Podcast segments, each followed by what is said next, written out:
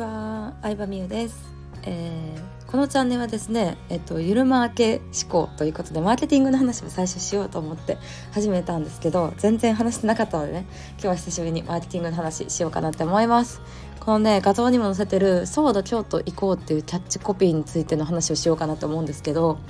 このキャッチコピーなんで作られたか分かりますか？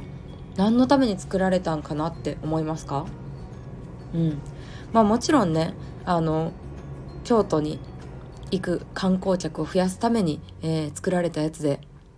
なんですけど、うん、作ったところはね東海東海旅客鉄道 JR 東海ですね。JR 東海が1993年から実施しているキャンペーンで、まあ、首都圏とかね、うん、名古屋とかその辺りから京都に行く観光客を増やそうっていう感じで作ったんですけど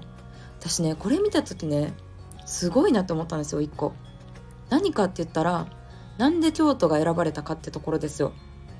うん、言ったら JR が作ったキャッチコピーなのであのー、じゃあ大阪行こうでもいいじゃんって思うわけですよ。博多行こうでもいいじゃん。でもそれじゃダメなんですよね。それなんでかなって考えてみると大阪とか博多だと空港があるので飛行機で行くんですよね。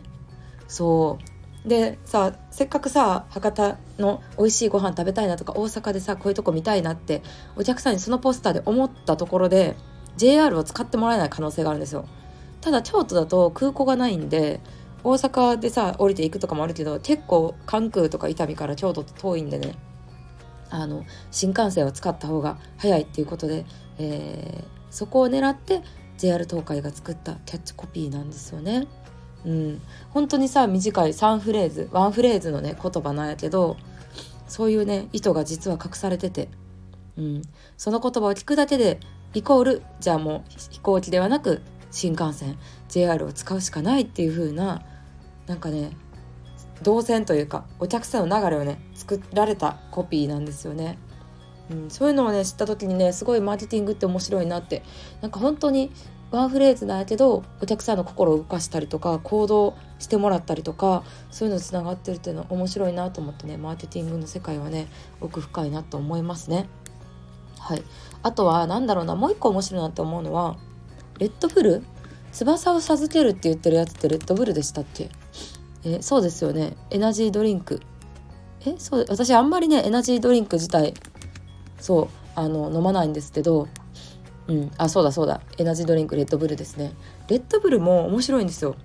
翼を下げる授けるってどういうことかって言ったらなんかもうなんだろう力をパワーを発揮したいとかマッハでなんか仕事を終わらせなきゃやばいみたいな人に刺さるコピーなわけじゃないですか。のんびりさ紅茶みたいにさ紅茶を飲んで心をリフレッシュするとかなんかリラックスするみたいなターゲットじゃないわけですよね。うん、だから忙しいサラリーマンとかなんか勉強とか仕事に追われてる人が飲む飲み物ということで翼を授けるっていうキャッチコピーを考えたと思うんですけどいや面白いなって思いますね。だってそれ聞いてのんびりしようとかなんか紅茶のお客さんと完全にお客さんの層が分かれてるというか、うん、っていうのをねたった一言で表現できるってねえいいなって思いますね。うん、今ねエナジードリンクレッドブルのホームページ見てるんですけどそうやる気のままに動き出す。誰にだってやる気は必要みたいな話とか、ねコラムとか書いてあるんですよ。やる気を出すための飲み物みたいな。うん。面白いなって思います。あと結構レッドブルってスポーツのスポンサーにもなってるなって思ったんですけど、まあ、スポーツだったり音楽を作ってるバンドだったりとかそういう人のスポンサーとかもあってなんかもう飲み物はどうでもいいというかなんかそういうあのなんだろうな力を発揮してる人うーん一生懸命頑張ってる人を応援するっていうコンセプトの結果として飲み物を売ってるっていう感じなので、